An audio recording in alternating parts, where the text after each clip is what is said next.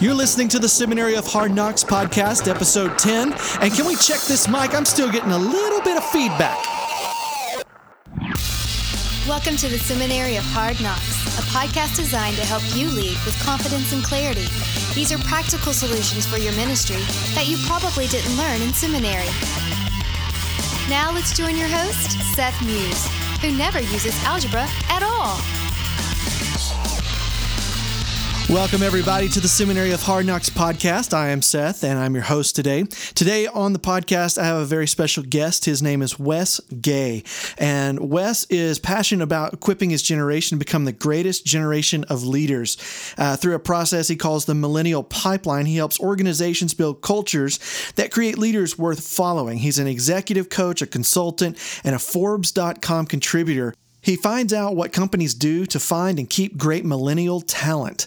Wes and his wife have two kids. They're both under two. They live in Atlanta, and he's just a really fun guy to be around. So today on the podcast, we're going to be talking about building a healthy feedback system. You know, if you're a boss, this is a great system to build for your company, for your organization, for your church that allows employees to have a healthy system to give great feedback. It also allows employers to give great feedback to their employees.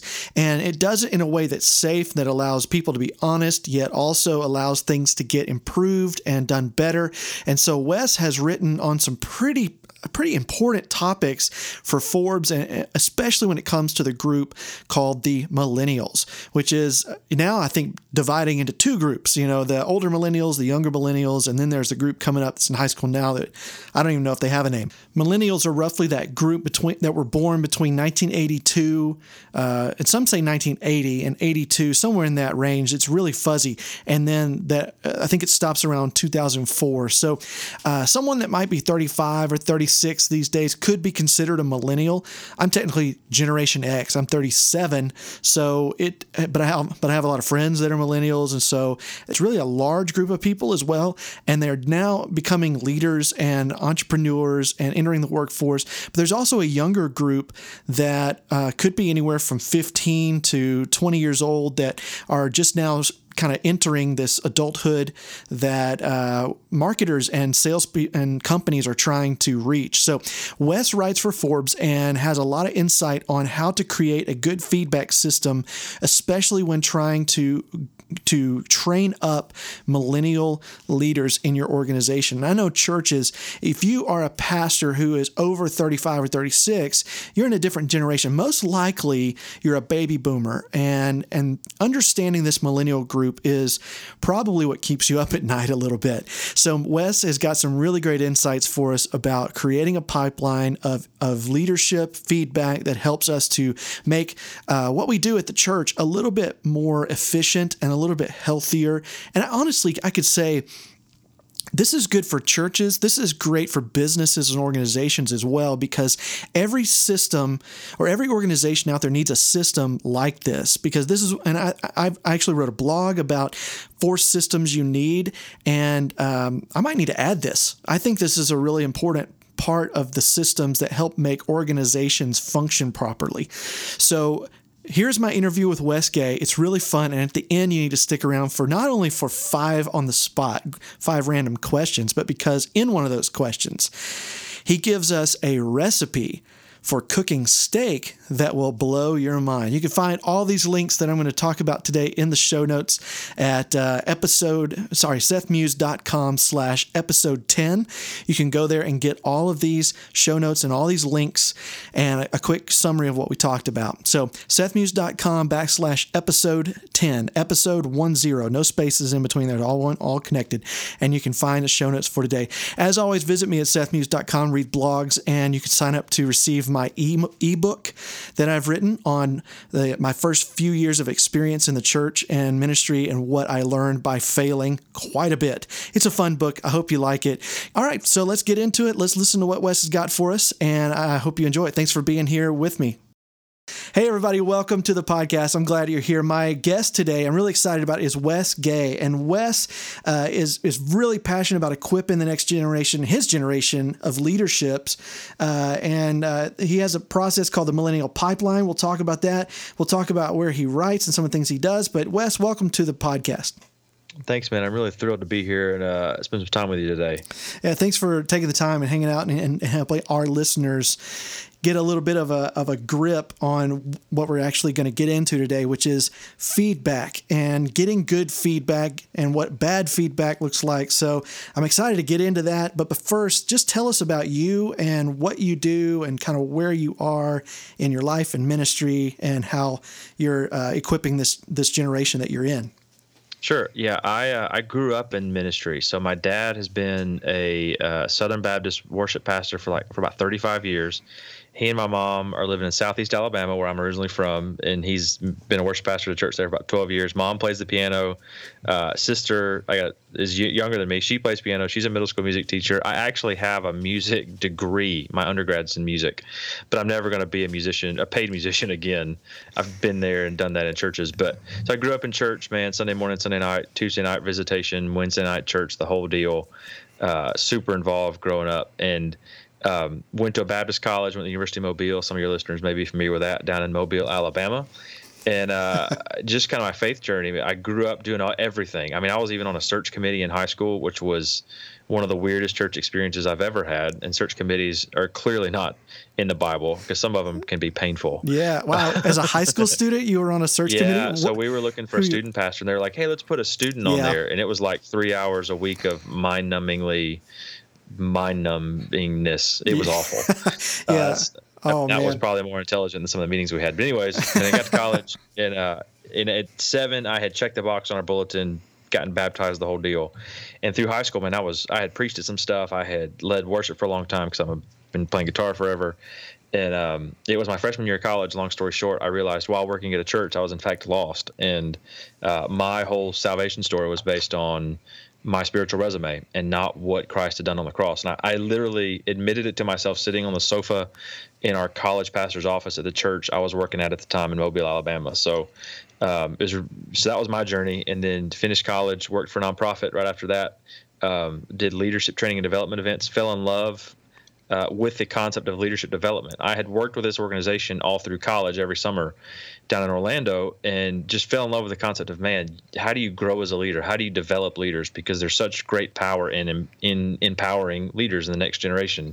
Yeah. And man, every week I was watching it with high school kids, and we got 7th, 8th, 9th, 10th graders even saying, man, here are my dreams, here's my goals, here, so I'm going to do it. And then we would hear the follow-up stories were stinking believable what these 8th and 9th grade kids were doing. Yeah, man. And so that's so cool. I mean, my years in youth ministry, it was always so challenging. I don't think the youth knew just how much they kind of pushed me to really go, oh man, you're doing what now? And okay, I need to be thinking about my dreams and how I see the big picture of what's going on in my life. And they just don't realize how much power they really have to influence us and how they challenge us. Kidding. And it's great. Yeah. It really is. And that's where I really had the fire lit for leadership development. And so after that, I guess I was there about a year, and then came to the Atlanta area, which is where I am now. And I've been in a couple of churches around Atlanta doing like media communications, which is a vague title for a lot of stuff. So I've done everything from like marketing campaigns to social media to Sunday morning production to led worship. I've preached. I've done the offering. Man, I've done it all. Everything that you can do in a Sunday morning service, I've done. It's really random. So, yeah. But for the last 6 months or so, I've been doing self-employed stuff. So, like executive coaching. I'm partnered with an executive coaching firm here in Atlanta, and we work with people like the CDC, the government Center for Disease Control. We work with some other global companies, work with some locally based leaders, work with leaders all over the country in leadership coaching. And how can you improve your capacity? How can you improve your potential? Also have been more recently starting to work with companies on developing what I call the Millennial Pipeline, which is how can we develop a culture where we create and invest in millennial leaders worth following. because we can talk about, I can talk about this until the cows come home, so to speak. Yeah. But, you know, millennials were going to be 3/4 of the American workforce by 2025, which means it's going to be true of the churches, our churches too. And so if we're not intentionally investing in millennials, especially in the churches, whether it's at the pastor level or even in our millennial volunteers, whether it's deacons or elders or committee leaders or youth volunteers or whatever, if we're not investing in this generation to lead well, we're going to really drop the baton when the handoff comes really within the next few years. Yeah. So starting to work with more companies, just this is such a big issue. If we're not doing it right, if we're not focused on it, you know, it's going to be 2025, 75% of employees are going to be millennials, and none of us are going to know how to lead well. Yeah. And actually, I read something. I wanted to ask you about this, too, because you do a lot of speaking, a lot of research on millennials. I mean, you yourself are a millennial.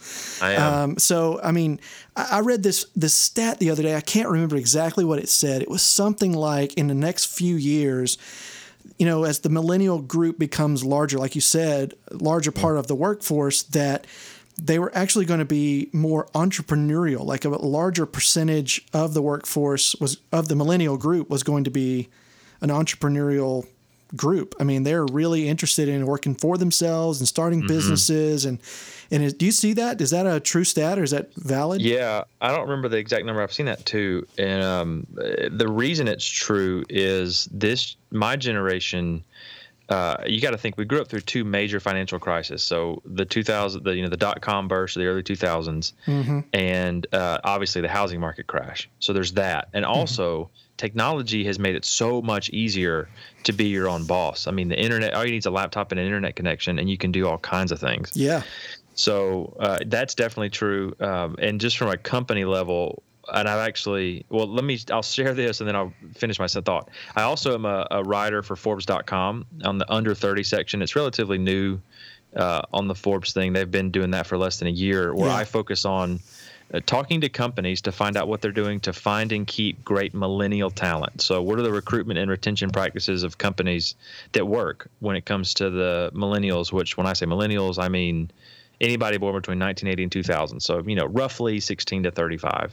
Which is a broad, or 36, which is a broad gap. Yeah. I'm right in there. And that's weird too, because for me, I'm 37, so I'm like right there. You're on the edge. Yeah. I'm technically Gen X, but I had friends. I guess I would like identify as a millennial. I have friends that are younger, and they're always 2 or 3 years younger than me. My wife is 3 years younger than me. So it kind of makes sense to me, some of the things that millennials want to do and they want, as they get older and they start leading in the mid 30s now, leading businesses, becoming senior pastors, you see this entrepreneurial self-starter kind of idea in them, and that changes how they run the church, how they make decisions in governing the church and how we do finances and how we are going to spend our money and rebudget. And it's really changing how churches operate just because millennials are moving in. And they just don't want to like put their money in stuff that's not going to do something, you know, and they they want to make sure they're taken care of financially. I mean, they're really smart with money. I mean, they really are smarter with money.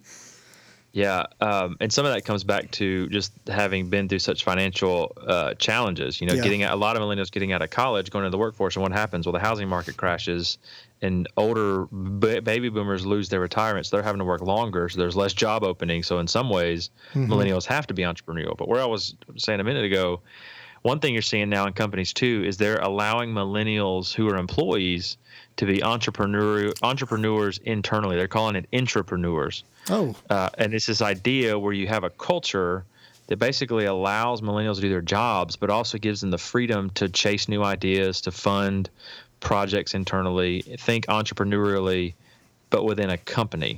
Wow, and that's exciting.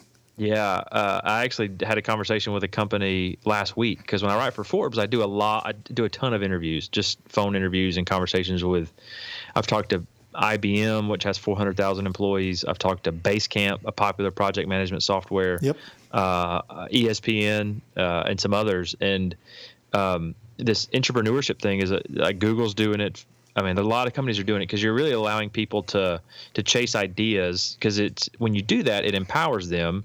and it lets them see results quickly and gives them ownership. And one of the ways I think this impacts the church is that I think too often the church moves really, really slow to make decisions and to get things done. But millennials particularly, because of technology, are leading this idea that, man, let's move things faster. Let's forget trying to get this thing perfect. Let's get it good and get it out the door, and then figure out how to make it better as we go, right? So, yeah. I think every pastor listening just punched the air when you said that the church moves slow. Let's get it going faster. Do, yes, and let's do that.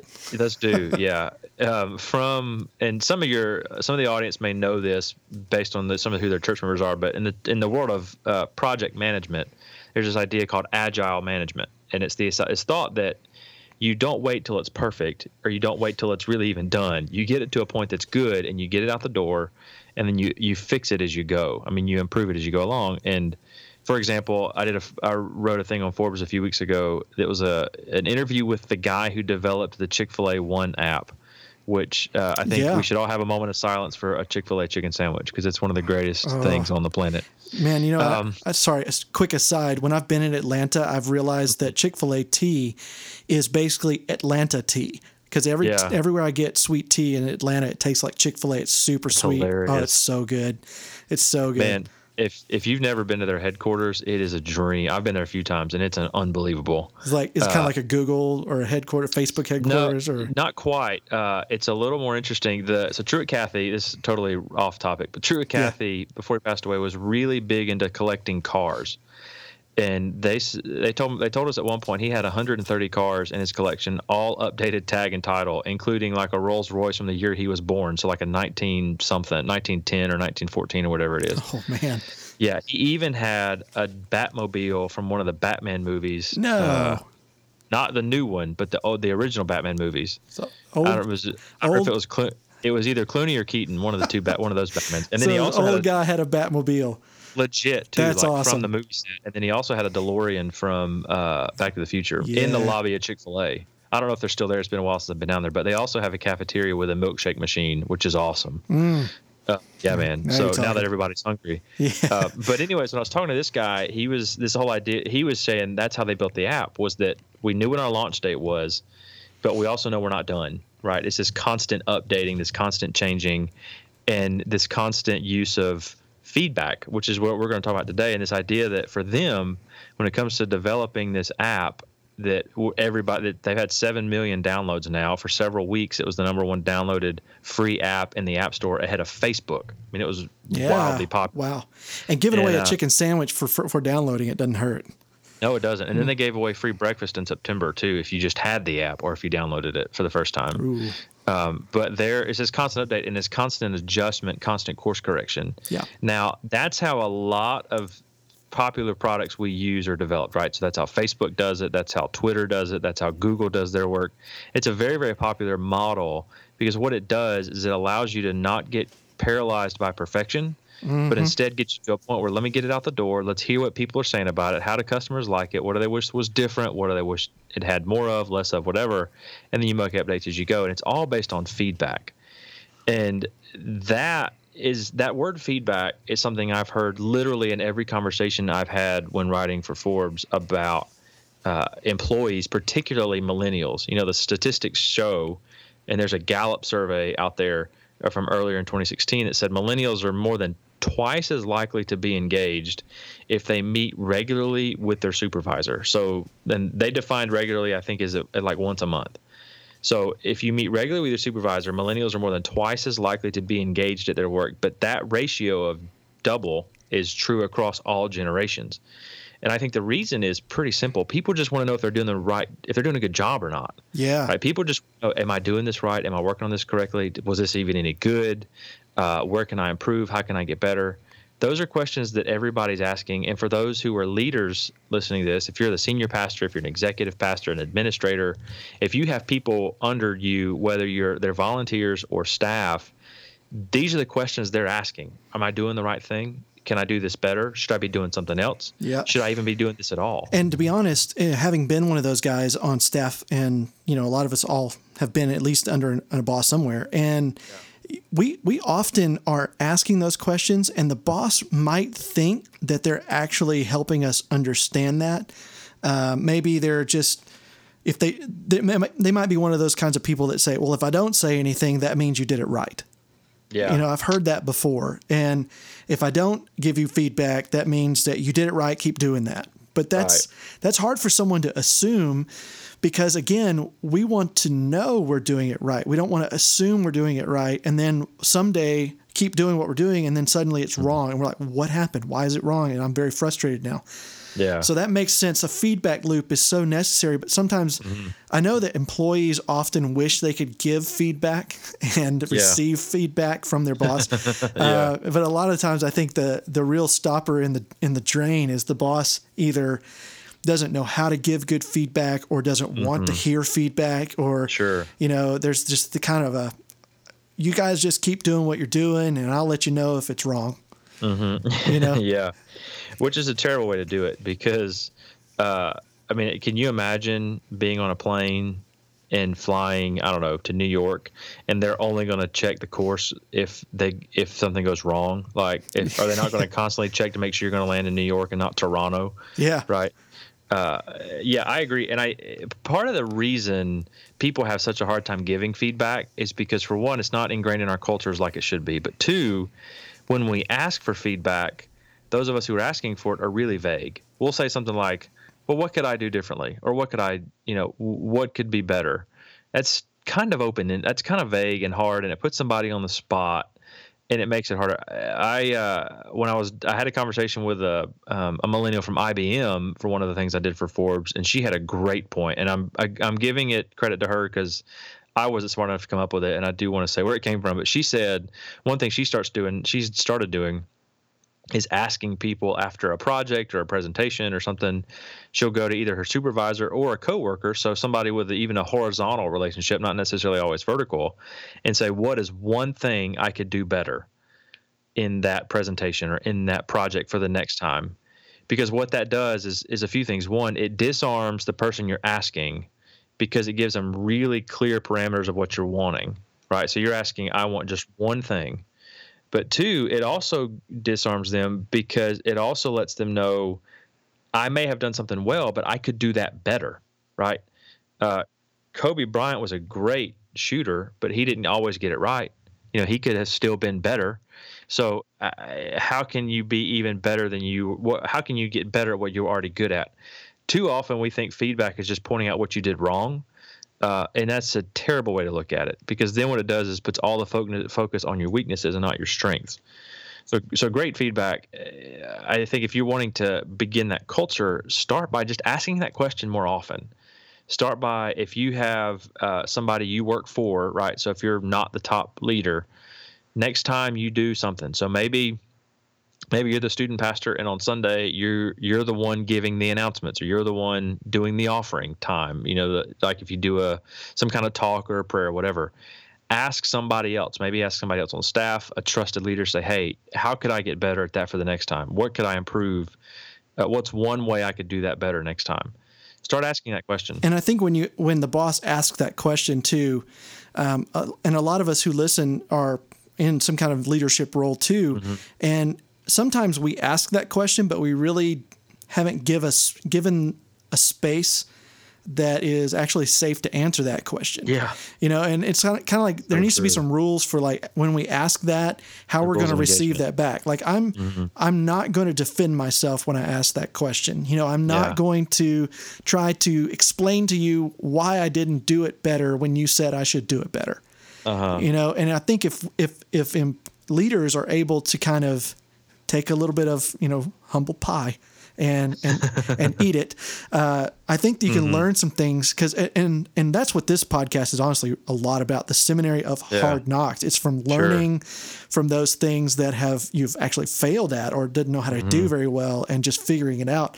So I think that's a brilliant point about feedback and how to make, you know, that's safe and creating that culture. But for someone you're saying who is a volunteer or someone who is giving that feedback, you're saying they can create that culture.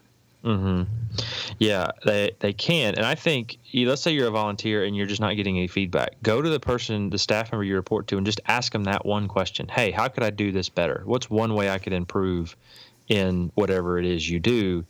And if you begin to ask that question over time and honestly make changes based on what you're given, mm-hmm. I think it'll begin to shift the culture. You know, one thing you're talking about, they haven't created a safe space for this.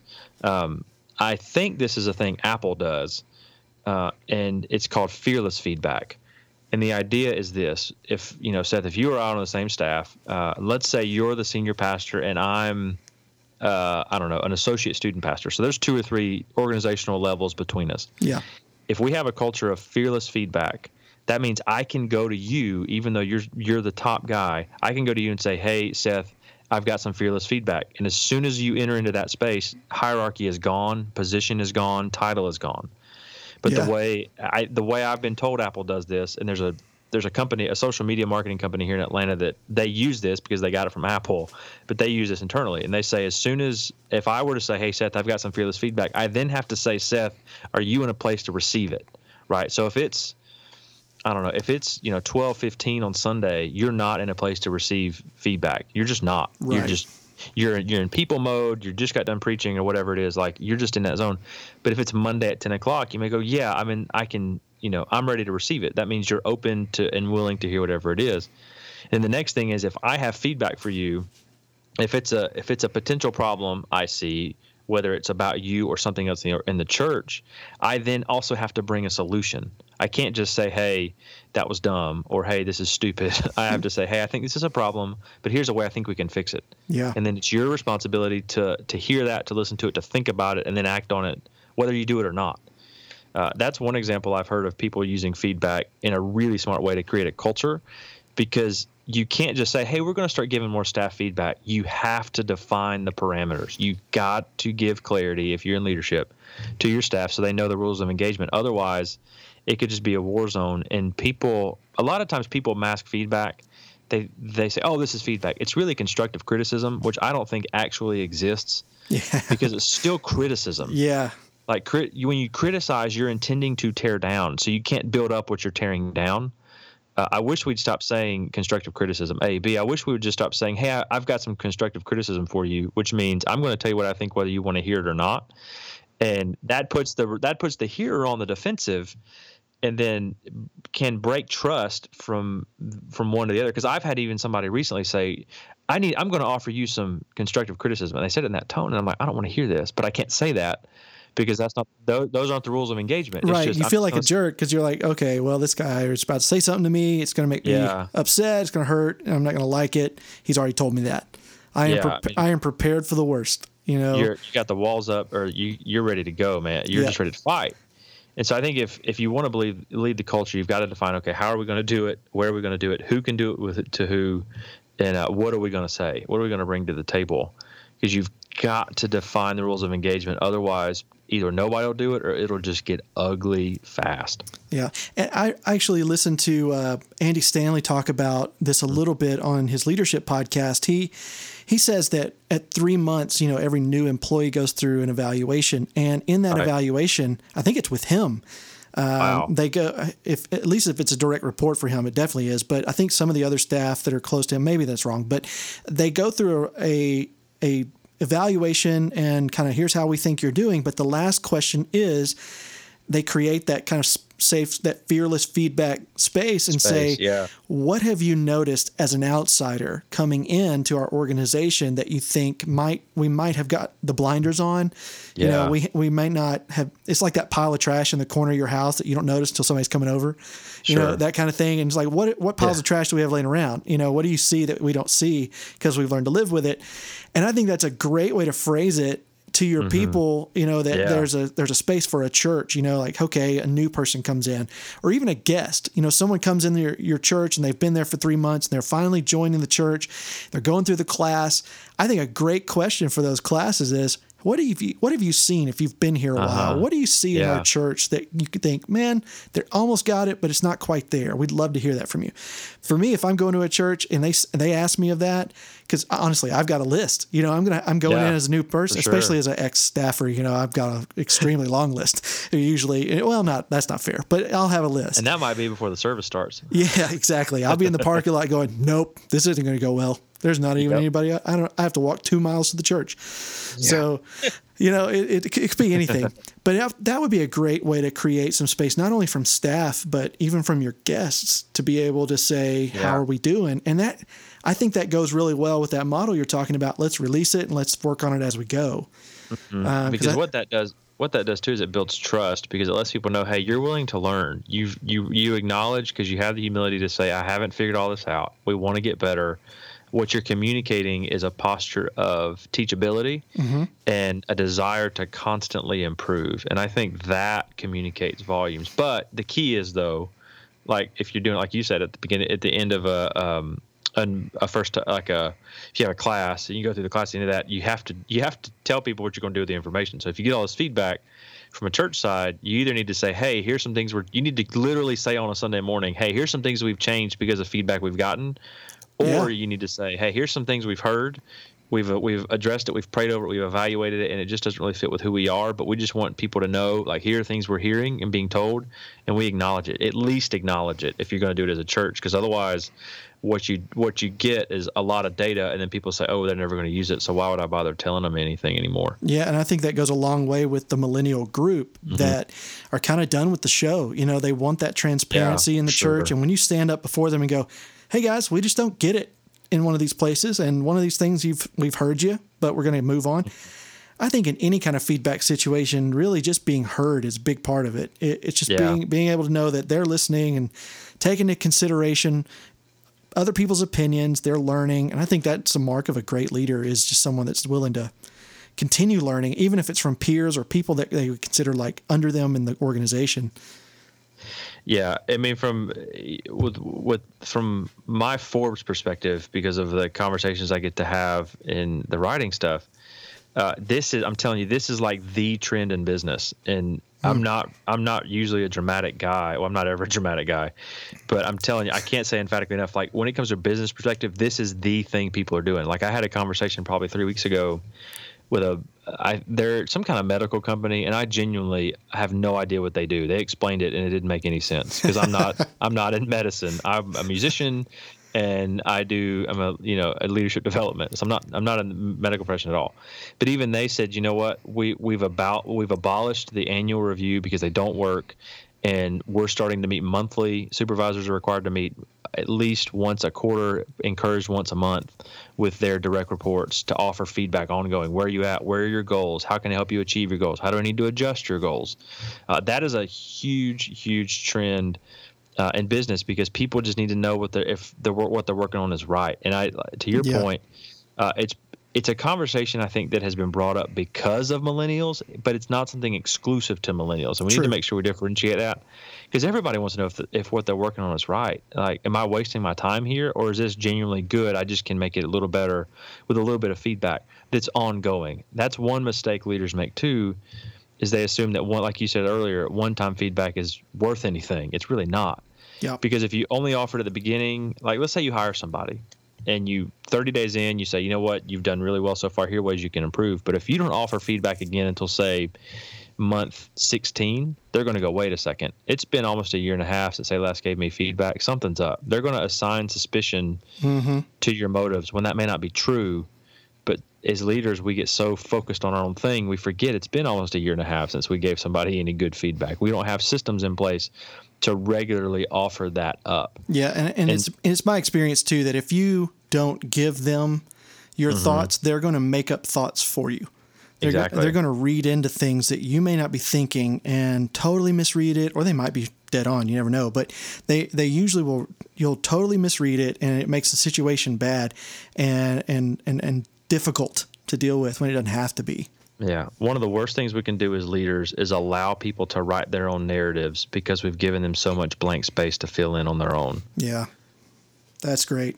So for first steps in creating a feedback system, you've talked about the senior leader can take the charge, or a underling. I don't want to call it underling.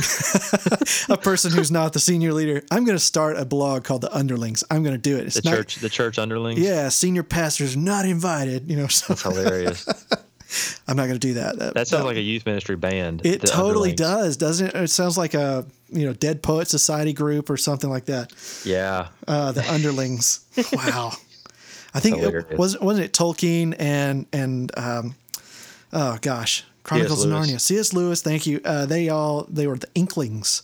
Yeah. Oh, yeah, and there was somebody else in there. I can't remember. So sophisticated. Yeah, so cool. But anyway, tangent, sorry. So anyway, right now for you, listening to, talking about feedback, obviously you have a system of feedback, and sometimes that's in books and podcasts and things that you're reading, and that gives you some things to work with. So what are you reading right now? What are you listening to that's kind of blowing your mind on whatever subject that you're listening on? Yeah, so lately I've been reading. I've been working my way through Edmund Morris's trilogy biography series on Theodore Roosevelt, of all people. Oh wow!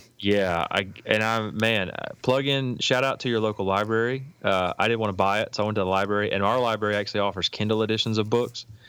So nice. I've been reading that on my Kindle. Yeah, man, for free. So I've been reading that on my Kindle, and man, that guy was fascinating. Like, talk about leadership. Mm-hmm. This is the only story I'm going to share because I think it's funny. Remember, he was a president of the United States. Yes. When he was in college, he got terms, so mad. Right? No, that was FDR. This was Theodore Teddy Roosevelt. Oh, this was okay. I got it backwards. So bully pulpit and a man in the arena and all that. But he got so mad at somebody in an argument in college when he was at Harvard or Yale. I guess it was Yale. One of those. Anyways, he got so mad at an argument that he actually took a pumpkin and smashed it over the guy who's arguing with head, right? So can you imagine if a presidential candidate now had done that in college? Actually, that would be awesome. I don't think that could be too far in our future. I don't think so either. But anyway, so I've been reading that. As far as podcasts, I probably have 20 or 25 on my iPhone that I kind of circle through. So the Tim Ferriss show is one I love to listen to. If you're not familiar with Tim Ferriss, he wrote 4 Hour Workweek, which is a great book, I think, for pastors to read, if for nothing else to think about how can you work smarter? How can you spend less time on things that should not require so much time, so you can spend more time on things that require more time, right? How do you focus more on people and you automate some of the stuff that has to be done to support that? But how do you work smarter? So I love the Tim Ferriss show. Really fascinating interviews. I pop in and out of the Art of Manliness podcast too. That's one I really enjoy. I just discovered that. I saw it and I was like, "What is that?" I went ahead and subscribed so I could check it out. I haven't listened to it yet. Blog is great. So that's a really interesting one. So I listen to a lot of leadership stuff, and then every now and then I'll pop in and out of anybody who's into food. Alton Brown, he was the guy who created the show Good Eats on Food Network, hosted Cutthroat Kitchen on Food Network. He has a podcast, and he's interviewed everybody from the founder of Taylor Guitars to famous chefs and actors and whatever. And it's just really interesting in conversations, hearing people's stories. Hearing two people have conversations that are interesting. That's one thing I really love about podcast is hearing people just interact on a wide range of topics. So those are some things I've been listening to and reading. And then I read a ton of research for the stuff I write for Forbes and the stuff I do on my own. Lots and lots of conversations with people from companies of all shapes, sorts, and sizes too. Yeah. And I'm telling you, I've said it a couple of times already, but this is an issue, this feedback thing, man, it's all over the place in business. And as leaders, if we want to lead well, we've got to talk to our people more. We got to be more open in our communication. We've got to make sure we're focusing on, man, are we really giving people the tools they need to get better? Are we equipping them with the knowledge and the perspective that we have to help them improve? Otherwise, we're all kind of wasting our time, and eternity is too important to waste our time, right? I mean, We've got to. I think the church can really take a note from the business world and get far more structured and intentional about helping our staff members, our lay leaders get better. And feedback is one of those ways that, man, it's just huge to be able to do. Yeah. At the last church I was at, and then this will be the last thing I really say, but at the last church I was at, we created a church staff culture that we all contributed to and how we're going to deal with each other. Yeah. And then we all signed it and even laminated it, and everybody got a copy. It was a big deal. Just creating that culture together was super helpful. And, I think that having a feedback system kind of that everyone's agreed to and everyone understands is just a really healthy way of doing it. I think you're right. The business world, we sometimes resist some of that stuff, especially if we're a smaller church. We think we're too small for that. But just like with communications, I mean, that's where our people are. That's what we need. Yeah. We're dealing with relationships. We need this kind of stuff, this structure. It's kind of like, I heard this illustration from a pastor once. First, you have to put up the scaffolding before you can build the building. Mm-hmm. And if you want to build a church staff that is healthy and growing and a nurturing place, the scaffolding is kind of like creating those systems. Like, how do you communicate? How do you deal with feedback? How do you do all this stuff? So that keeps the building in place. And then once the building's in place, the scaffolding could just go away, and then the building's there, and that's how we do things. You're so right. It becomes part of the culture. That's really interesting. Yeah, I thought it was a great illustration. I won't tell you who it's from, but because nobody wants to hear that guy anymore. So anyway, I really appreciate you coming on the podcast. I'd love to just tell our listeners where they can get in touch with you, how we can connect with you online. Yeah, I'm on Twitter at Wesgay, WESGAY. It's my name, and then I'm also at Wesgay.com. And for your folks, if you go to Wesgay.com/SethMuse, go to that page. I'll have a couple of links to things that I mentioned, like a couple of the surveys I mentioned, if you want to see more data, particularly around millennials, and then also some other resources about feedback and some other ways that I make and help your listeners, whether it's through the coaching or consulting. The organization, the company I work with for coaching also does a lot of training and retreats and that kind of thing. I know this time of year, people are thinking about strategic plans and preparing for 2017. So if you go Wesgay.com/SethMuse, I'll have several resources there for folks to be able to help them with their feedback culture and also some opportunities for leadership development. That's awesome. And man, I'll tell you, everybody that's listening, go in and looking at what Wes is going to put on there. It is going to be well done. It's going to be thorough, and it's going to be helpful. That's just your MO that I've noticed all of your interactions online. This is the guy to talk to when it comes to all this stuff. He knows his stuff. So you guys go check that site out. It's going to be a really helpful read, and a lot of details there are probably really helpful. So, Wes, thanks for coming on the show. I want to do one more thing with you before we go. I prepared 5 on the spot, and 5 questions on the spot. You've not seen these, and random questions for you. Are you ready? Right. I am ready as I'll ever be. So. You cannot be prepared. Here we go. Question number one. Here we go. Can you sing a Disney song right now? I mean, I can. Would you be willing to sing it? I mean, yes, I will. Which one do you want to know? Because I am basically a Disney fanatic. Yeah, you have 2 kids, right? Little small kids? I do. The oldest one is he'll be 2 in a couple of weeks. The youngest one is 4 months. They're both boys, so no princesses in our house. Oh, no princesses. Okay, well, we're going to take your word for it, unless you really want to go for it. You know what? I can sing it. I know a bunch of them. Particularly the whole soundtrack to Cars, because that's the new fascination in our house. We watch it about twice a day. So. Oh, my gosh. Wow. But I'll just let people imagine what it sounds like. I'm imagining it now. I'm imagining a silky smooth kind of voice. Yeah, it's really good, jazzy even, with lots of nuance. Lots of nuance in there. That's why I'm not going to sing it, because the way you just described it is far better than it would actually sound. So I can just hear from your speaking voice the intonation that is there. It's chocolatey.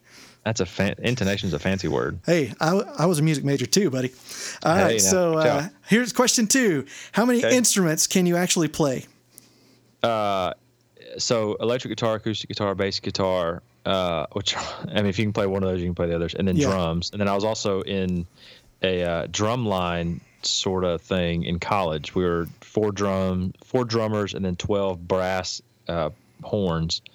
And man, we traveled all over. We went to Moscow, Russia for 10 days and played churches and schools and festivals and all kinds of stuff here in the States too. So man, that is crazy.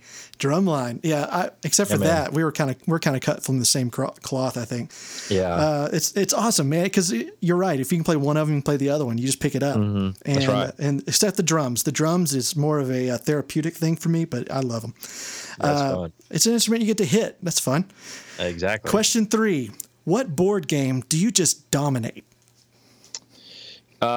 Here's my problem. I don't really like board games because if anybody's done the Gallup Strengths Finders test, one of my top ones is competition. Ooh. So if I don't win, I'd rather just not play. Oh yeah, so you're probably not a good person to play board games with. I am the worst person to play board games with. I don't even remember. You ever flipped a board? I've gotten close. When all Jesus in the temple. Yeah. No, I gotten close. I can't even remember the last board game I actually played because I also don't have the patience because like Monopoly will take days. Oh man. So yeah, I'm a terrible person to play board games with. Okay. Cool. That's awesome. Question 4. If you could work as president of any company, which one and what would you change first? Man. That's a two-parter. It'd be Apple or Disney because why not, right? Yeah. I'll go with Apple because I've already talked about the Disney thing. Mm-hmm. And if I was president of Apple, man, I'm trying to think what I would change. You'd put a headphone jack in there, wouldn't you? Yeah, I tell people to stop drilling into your iPhone 7. I've seen those videos. I can't believe they fell for that, man. Do not drill into your iPhone, people. Please, public service announcement. Keep your power tools away from your iPhone 7. Like that would seem like a knowledgeable, common sense thing to know, but people I'll tell you what I would change. I would revert the Mac Pro back to the original tower design. Because that black trash can thing looks ridiculous. And as somebody who has a background in live production and video recording, video editing, all that world, you can't customize the things. Mm-hmm. And it looks like a trash can. Like it just looks like silliness. So I would definitely go back. I would change that, and then I would also the second thing I would do. You didn't ask for two. I'm going to give it to you. No, I won't. Give it to me. I want one of those tables they have in the Apple Store, like in my house. Those huge tables. They're like $6,000 a piece. I looked into it one time. Oh. They're custom built for every store, and I want the power. I want the whole thing. I want just the table. Like I don't want all the stuff in it. I want the table because it's awesome. Well, I'm sure one of your friends could help you build one out in your shed. And I'm Baptist, so I have a third point, and then we'll close with just as I am. An invitation. Close with a poem. I need to have a poem. I close with a poem, and we'll take up an offering too. The third thing I would do is I would probably stop having so many different colors of everything now because it's getting a little ridiculous. Yeah. And how many color options? So that's what I'd do. Yeah. All right. Last question, number 5. Which world dictator do you admire most? Oh my gosh. I'm just kidding. Don't answer that. That's not the real question. All right. I don't even know who is one. They all kind of seem like dictators at one way. Which world dictator do you admire most? I was happy. I was proud of that question. Anyway, here's the real question. What is your favorite way to cook a steak? Cast iron skillet. Get your oven to 450, put your skillet on top of the stove and get it like to the point where it's smoking on the top. And then take your steak, put salt, pepper, garlic powder, onion powder on both sides. Liberal on the salt and pepper, not so much on the onion powder, garlic powder. And then sear it in this cast iron skillet on both sides. So basically let it get almost black, but not quite on both sides. And then when you're done with the second side, leave it on the second side still. And then take a lot of butter and put it on top, and then put it in the oven. Your oven's already at 450, and let it cook until your desired. I like it about medium. And then take it out, let it rest, or let it sit in the skillet for about 5 more minutes. Now that it's out of the oven, and then cut into it, and then take a spoon and scoop, or take it out of the skillet, cut it up, take a spoon and scoop some of that melted steak butter juice and drizzle it on top, and thank Jesus for his provision of steak butter and cast iron skillets. Wow, this has been the Cooking Show with Wes Gay. Thank you very much for that answer. Thank you for tuning in to Wes and Seth. Oh my gosh, that's our church kitchen. I'm gonna listen to that so many times while I try to write it down. and, I'll tell you, and do it. I'll throw this out. I'm a big food fan. I like to eat. I'm Baptist, so I like watch a lot of Food Network too. Yeah. But I stole that from Bobby Flay. So anybody who watches Food Network, I stole. I'm not original. Bobby Flay showed. I watched him do it one time. So Wes Gay and Bobby Flay. Man, yeah, it's destined. You know, for our Presbyterian friends, we were predestined to be together and work together. Yes, we want to include everybody because not everybody does. And for our non-Presbyterian friends, we chose to be – Bobby Flay and I chose to work together. Yes. There it is. All right. That's awesome. Great end to this podcast. This is wonderful. Yeah. All right. Well, Wes, thanks so much for being on the podcast. And you guys go to Wesgay.com/SethMuse. You can find all those notes. Find him on Twitter. And you guys hook up with him. He is a lot of fun online, very active, and very helpful in understanding millennials. And I know a lot of pastors out there – are knocking their head against the wall trying to figure this thing out, just like every other person on the planet right now. So, you know, how do we reach the millennials? You know, how do we do that? So go and check that stuff out, and you're going to be #blessed. So thank you guys so much for listening to the podcast, and I will see you back in about 2 weeks. And we're out. Thanks. See ya.